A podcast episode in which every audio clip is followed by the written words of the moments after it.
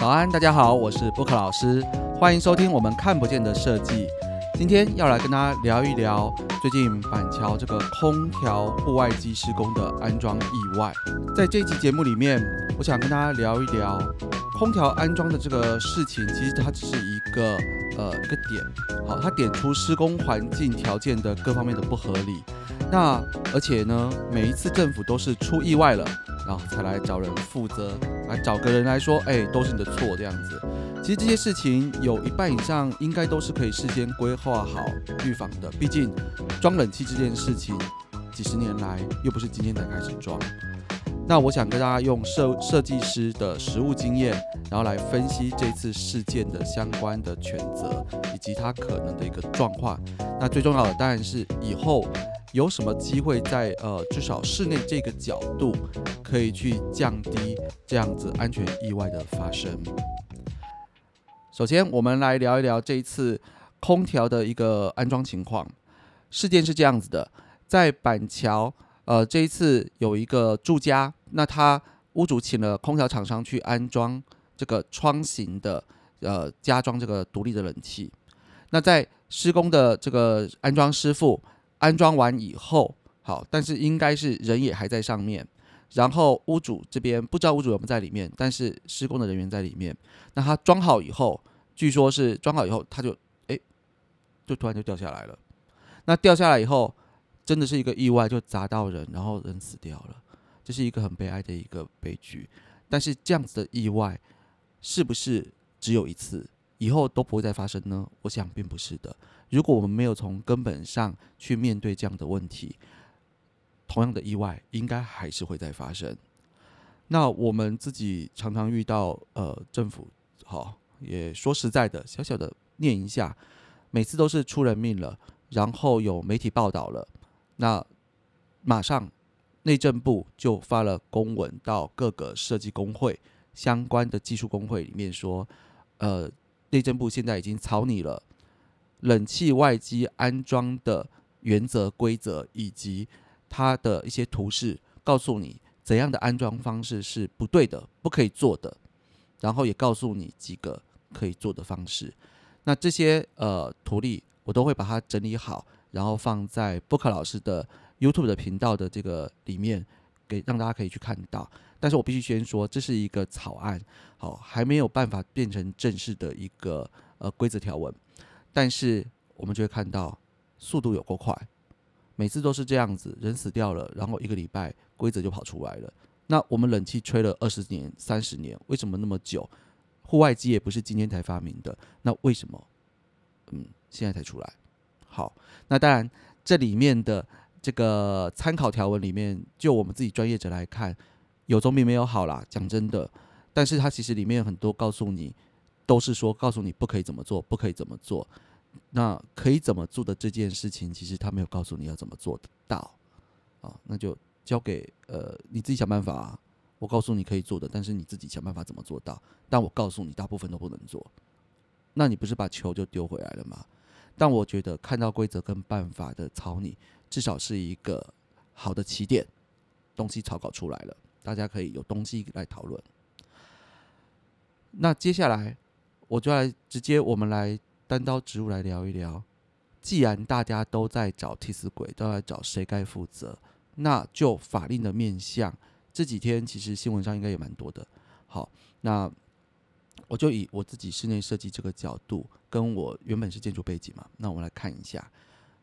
最直接的，我们整件事情，建筑是属于建筑法来过规范。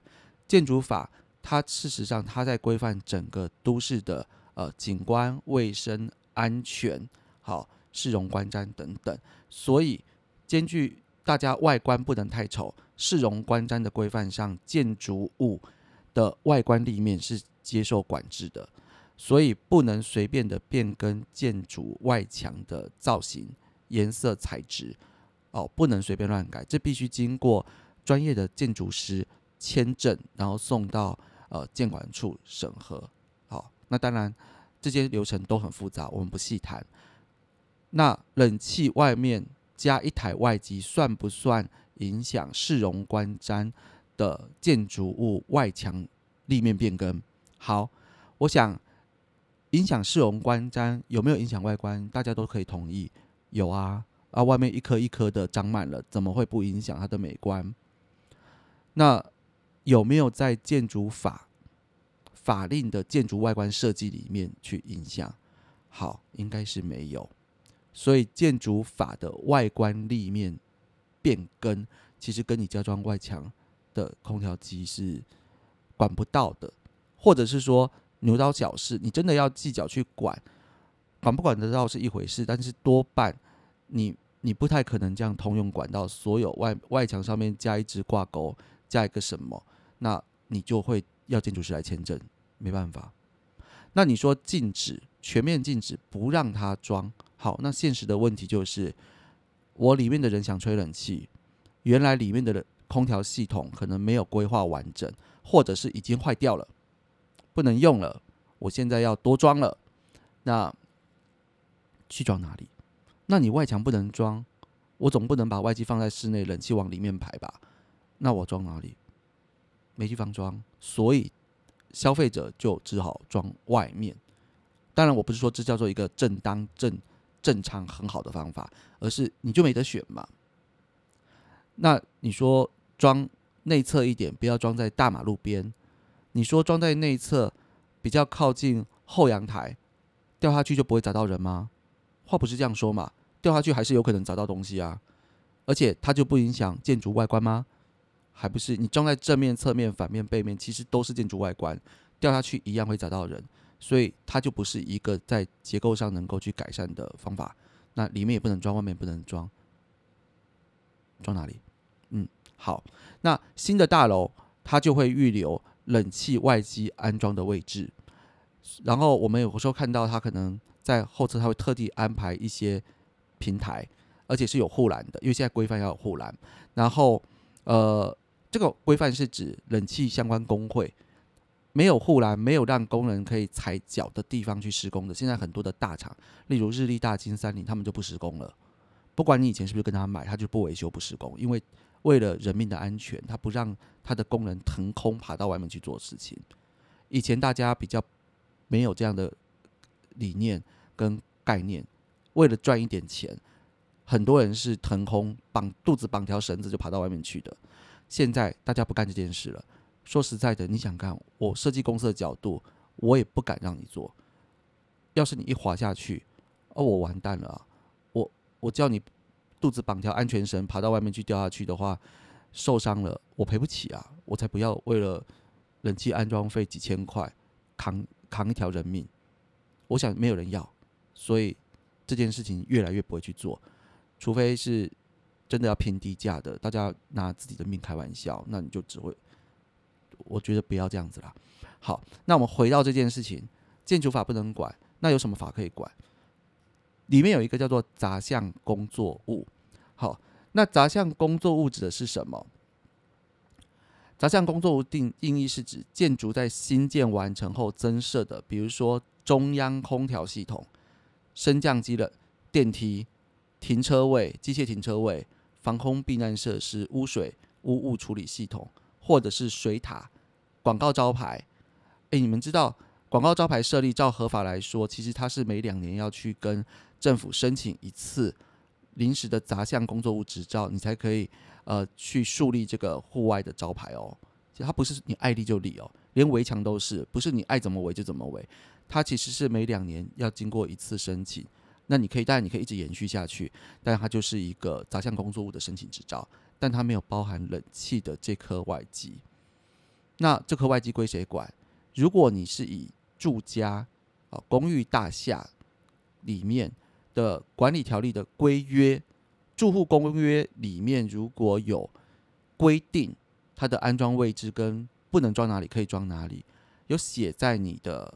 规约里面，而且是经过送到内政部核备的，好，那它就具备了小小的法律效力。但是我们也知道，它的前提是你必须成立呃公寓大厦管理委员会，而且这个管理委员会是合法，每年都要跟内政部那边去做核备报备，然后你要把它写到住户共同的公约里面的条文，还要核备过。那么你就有规范可以要求他不装。我想这已经排除了一半以上现在台北市的住家环境了。那又回到老问题，就算你公寓大厦规定你不能装，啊，你又不留安装位置，外面又不能装，里面不能装，你还是回到原点，那你就不要吹冷气了嘛。诶，好像不是啊，我应该不是做出这样的推论吧？这个推论很奇怪啊，人家就你就不要装冷气了。好，那我我那那怎么办呢？怎么办呢？这听起来就哇，所以啊，我们要回到我们冷气规划的角度，在这次的事件上里面，其实你依建筑法很难管到，公寓大厦里面很难管到，那顶多他在旧责上面就是这个施工的师傅他掉下去有没有一个就是意外意外致死或是意外伤人的这样的事情，应该是有的。那其他的责任呢？我们就要看到分界点了。这个机器是安装完以后它才掉下去，还是安装中掉下去？那如果是安装中掉下去，那施工人员的责任可能要大一点，在旁边负责监工的人，好监督跟指示他怎么做事的人，责任会比较大一点，因为他听你的指示。那但是如果是装好，然后遥控器已经交给屋主了，好验收了，给你测试没有问题了，那那就尴尬了。因为一个房屋里面，它的设备，我们这样讲好了。如果你家阳台的花盆放在架子上面掉下去砸到人，你说责任是谁的？是花盆要负责，还是种花的人要负责？哎，不对，应该是说是买花的人要负责，还是做这个架子的人要负责，还是这个屋主种花养花的人负责？几乎大部分会认为，那就是你种，你在这边种花，你没有保护好这个花盆。没有做好架子固定好，让它掉下去打到人，就是屋主的责任。好，那冷气外机，你想想看，其实也是一样。冷气外机交给你了，是你在使用的，是你在维护的，工人交给你就走了。那在交给你的当下，他有跟你检查过，我架子是锁好的，冷气是锁好的，东西是好的，就得交给你了。那后面的责任就是在使用者身上了，比较大了。哈，那那我说那怎么那么衰？我找人家装冷气，然后结果最后冷气掉下去也要算我的，那就看时间点啊。要不然，因为你选择了这样的安装形式，那我们从安装形式再细分两个点。原本你的你家的铝门窗，因为这次是在铝门窗上面锁机器，好，那本来就是用来锁冷气机器的吗？不是啊。那冷气的厂那个铝门窗厂商说，我的窗框本来就不是用来锁冷气的，那那关我什么事？诶，对，好像跟他没什么关系，因为本来就不是用来锁冷气的嘛。那冷气厂商为什么要锁在窗框上？因为他没地方锁啊。你的建筑又没有规划地方让他锁，那屋主又一定要装冷气，那一定是屋主跟你说，你就只能装在外墙跟冷气上面嘛，要不然就是那个花台阳台的架子上面嘛。那女儿墙上，哦，那谁指示工人做这件事？要么就是工人的老板嘛。好，要不然就是屋主嘛。那工人的老板为什么只是这件事？因为屋主说要做冷气，他也只能跟你讲，就在坐在窗户这个地方，他没有地方装。要不然的话，你就要花钱做铁架，做分离式冷气，做到外面，让外面一台有铁笼保护，有架子保护，然后里面再一台机器，那就比较贵啊。装分离式冷气跟这种单台的价钱差很多诶，你就是要省钱。要简便，甚至说以后机器想要拔着带着走，所以才会选做这个选择嘛。那你就没有选择那个比较贵的那一样嘛。那所以，那最后就会变成是来纠结谁来做这个选择的。好，那像这一次的状况，其实多半我们会像我们自己常理解，会装单体式的这样子的独立冷气。一般来说，就是因为小平数，或者是事后想要临时加装，那多半就是比如说宿舍啊、小套房啊，或是。某些呃工作的房间当初冷气规划不足，然后外机也不够位置，没有地方再加装了。那我想这个房间加冷一点，所以我就在窗户上面加一台，多半是这样选择。当然，很关键的就是这一种是最便宜的，所以也有很多就是这是最省钱的方法。好，那这种冷气的选择的前提是这样子的。那我们刚才讲到，可能安装人有责任。指挥他安装的人就有责任。那屋主也有责任。那接下来我们再来细分，如果屋主他是直接到外面冷气工程行叫工人直接来装，这时候你可能会兼具两个责任都在你身上哦，因为找他来装跟指示他去窗户装、叫他怎么装的人是你屋主哦，那所以你会同时扛下了监工再加使用者两倍的责任。那工人有工人他自己的责任在，那工人责任在哪里？如果说我今天施工的这个师傅工人，他已经完全照冷气说明书安装，然后那也锁得紧了，也给人家屋主检查了，他责任是不是变低了？对他责任就变低了，因为他按照标准的冷气施工方式来装。那所以是不是冷气？的施施工制造厂商有责任，这就要看这个状况喽。因为多半冷气的说明书跟安装说明书都会告诉你说，要锁坚固，锁在安全无虞的一个地方。那窗户铝门窗老旧铝门窗算不算？打个问号。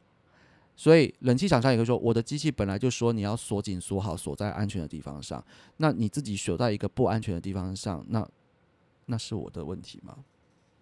可能问题就变小了，他的责任也不高，就会纠结在谁决定锁在铝门窗上面。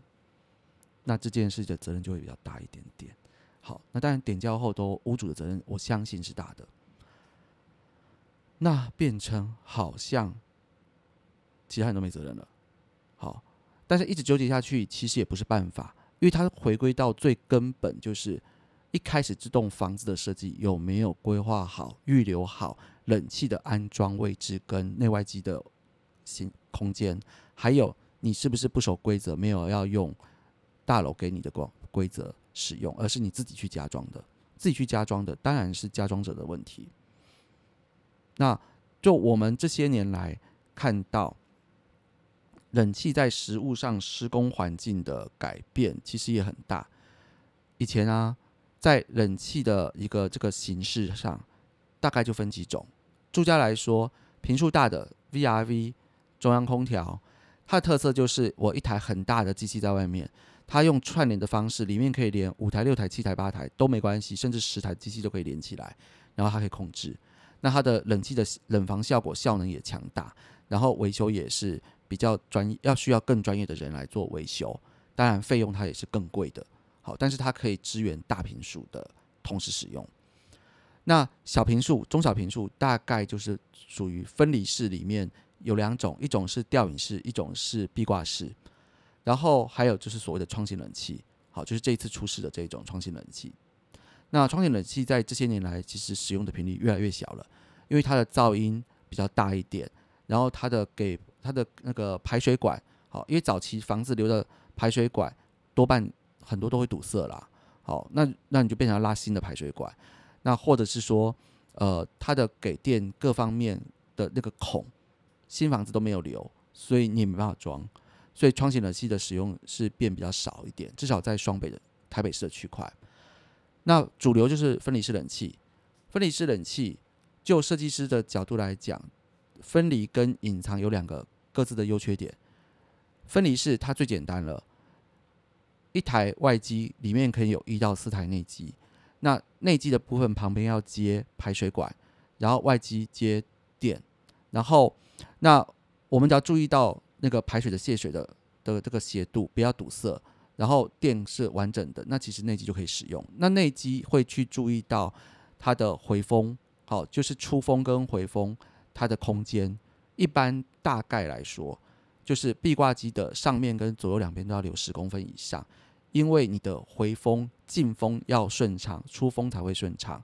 那大部分我们的概念都是回风的断面积要是出风的三倍以上，这样子就会很顺畅。如果回风不顺畅，会造成什么影响呢？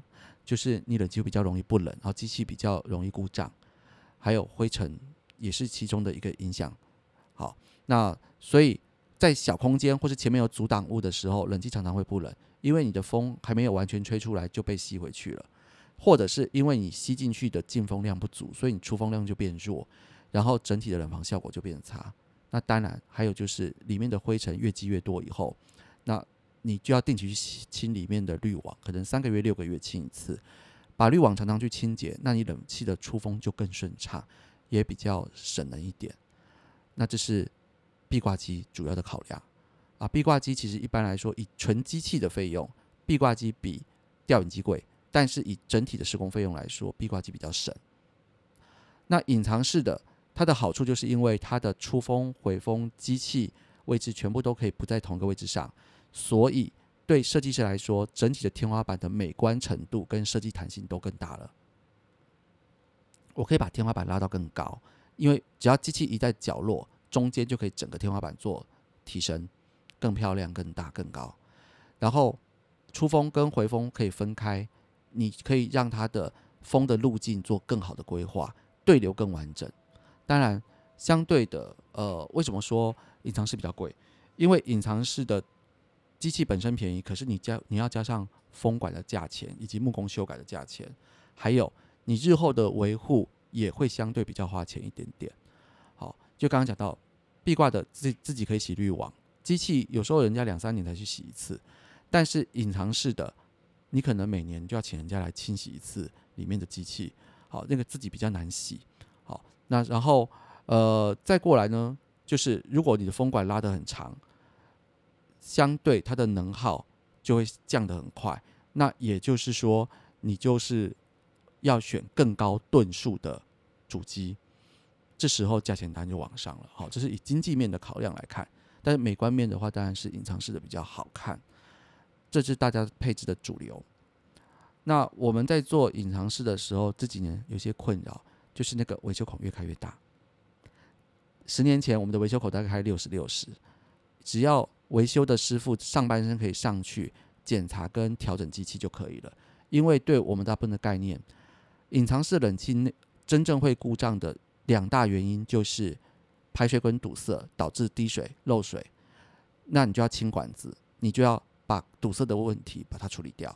然后第二个就是它的马达坏掉了。那马达不大颗，所以它都在装在机器的后方，所以维修孔六十乘六十会装在机器的右后或左后，就是换马达的地方。你只要把它打开来，然后把马达换掉，换新的一颗就好了。所以那时候我们大部分都会跟客户说，日立的你就换日立马达，大金就换大金，三菱换三菱，同品牌都可以使用。但是这几年啊，呃，主要的空调厂商都会要求很大的维修孔。要比机器还要大，为什么？因为他们的原则就是希望可以把整台机器拔下来，带回原厂去检修，或者是其实有时候修不划算，像印表机一样，派这么多人这边修那边修，这边检查那边检查，有些厂商会配合你去检查，有些厂商就直接告诉你说：“啊，你也用那么多年了，再买一台换新就好了，这台不修了。”或者他就告诉你说修不好，然后就就叫你换新的。所以你需要一个很大的开口，让它机器拔下来，再换一台新的上去。这个我们也很无奈，因为其实现在冷气厂商的规范几乎都是这样要求的。反过来变成我们的天花板设计很困难，就是你要去想办法收这些大型的开口。那另外，呃，这几年缺工缺料，大家也很熟悉嘛。我们会面临到就是，呃，因为太缺工了，所以冷气的。安装师傅、维修师傅是很不足的。那大家以以我们在接触的工种来说，其实空调相关系统设计跟厂商，它也是算是个比较偏高度专业的一个领域。它的养成没有那么容易。好，当然我指的是说，呃，纯安装哦，只要装装机的那个会比较简单一点。但是如果要跟你讨论冷气怎么配置跟规划，这个是需要比较多的技术技术专业。大家都缺这种人。很少，那所以变成说时间都要等，然后每次他们要检修、要排除问题都要等，因为有经验的老师傅、技术人员不够多。那现场在安装的人很多，他们就还不太懂这么完整的冷气所有的排除问题的方法，他们就是照说明书安装而已，是比较属于技术执行者。那你也很难要求他能够去帮你用电脑检测去检测机器。那现在的机器比较容易坏的，还有一个原因是因为功能越来越多了，越来越复杂，很多都电脑控制、晶片控制，所以太多的功能，太新的花样，很多的施工的师傅也不见得都会哦，这没有办法，因为太多东西要学了。那我们就变成在售后服务跟维修的时间上跟呃这个联络上，都会造成我们大家要更紧密的去帮客户服务。这也是我们的价值啊，好，就是说你找设计公司，就是他什么事情帮你打点好。那但是我就说，在以前来说难度很低，现在变得比较复杂了。好，那接下来呢，呃，对后续比较属于说空调维护这一块，好，讲到最后面，大家注意什么事情？第一个，跟你的设计公司或是专业的空调厂商好好讨论你的实际上的冷气需求。你是很在意温度一定要够冷，还是普通？因为我们会遇到，常常有时候客户在经济跟效能上说不清楚，有时候是要省钱，所以他都希望你配置到最精简。但是，比如一家住四口，朋友来家里面五个六个一来，冷气就觉得不够冷了，因为你使用者变多了，或者是现在外面有时候夏天真的很热很热，那太热的时候，其实靠西晒面。或是你的窗帘没有做做隔热相关的配套的话，那你的冷房效果也不太够用。那冷气是一个它的循环跟冷房配置其实也是一个学问，所以你要把你真正在意，你很在意一定要足够冷，而且你最多多少人使用，你一定要讲清楚。那可能冷气会配贵一点，配高阶一点，但没办法，就要考虑到，以免你以后觉得不够冷。那第二个呢，就是。我们在冷气系统上的配置，你要壁挂的，你要隐藏的，还有你的回风各种路径，其实我们都很尊重专业。我们要用以专业的角度来规划，让怎么样可以冷得快，然后也能够节能省电。因为毕竟冷气这个高耗能产品，如果冷气它规划的不当的话，可能你每个月的电费就多多了几十块，哦，久了也是一笔不同的费用。那我觉得这个都是在前期规划要很注重。那提醒大家，不管你找设计公司还是专业厂商，在装冷气之前，一定要务必的去检查所有的排水管都是通畅的，因为这是这几年我们很痛，常常会不小心遇到的问题。就是老房子那个排水管，你可能一开始是少量的水是没问题的，但大量水下去，楼下就滴水了，因为它里面管子有破洞，或者是过几个楼层，它有时候慢慢它有些堵塞，你没有清干净。然后安装完一两个月，你家的机器旁边就滴水，这都是我们在做老房子，哎，也别讲新房子也有可能出现，只是通常新房子我们比较好检查，所以我们会几乎都会避开。那老房子有时候检查不到，好，那所以就是这些都是要先提醒，多加检查，然后经过试机运转，然后再点胶。那后续的维护，每半年、每一年都建议自己先做一些简单的检查，好，比如说滤网去清洗。还有就注意一下冷气附近有没有一些水痕，那还有就是像外机的部分，偶尔看一下。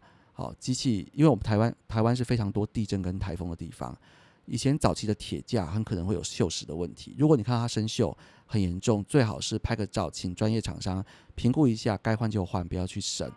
那如果是不锈钢的也是一样，多注意着来。那现在呃，这个为了施工人员日后维修检修的安全。要加装这个脚能够踏的踏板跟护栏，这些钱我觉得虽然不便宜，可是还是得花啦。好，大家都要纳入到你们一开始室内装修的预算里面，免得到时候做到后半段发现这个要追加，那个要追加，哦，那时候口袋的又要再多掏钱出来，就会觉得很难过了。好，那我觉得今天跟大家分享空调要注意的地方，就分享到这边。那下次有机会的话，其实我也联络了一些呃专业的厂商的技术部门，我可能请他们技术部门的主管来跟大家一起多分享哦这些年来我们未来的一个冷气趋势，还有我们在选择冷气上要注意什么。那选好冷气可以让你日后不但住得舒服、吹得冷，还有呃钱包也可以省。好，毕竟这个电费越来越贵，我们要好好的注意我们的钱包。那今天的分享就到这边喽。那波克老师要跟大家在这样的一个早晨说，祝福大家每一天都非常的美好。然后，呃，下次见。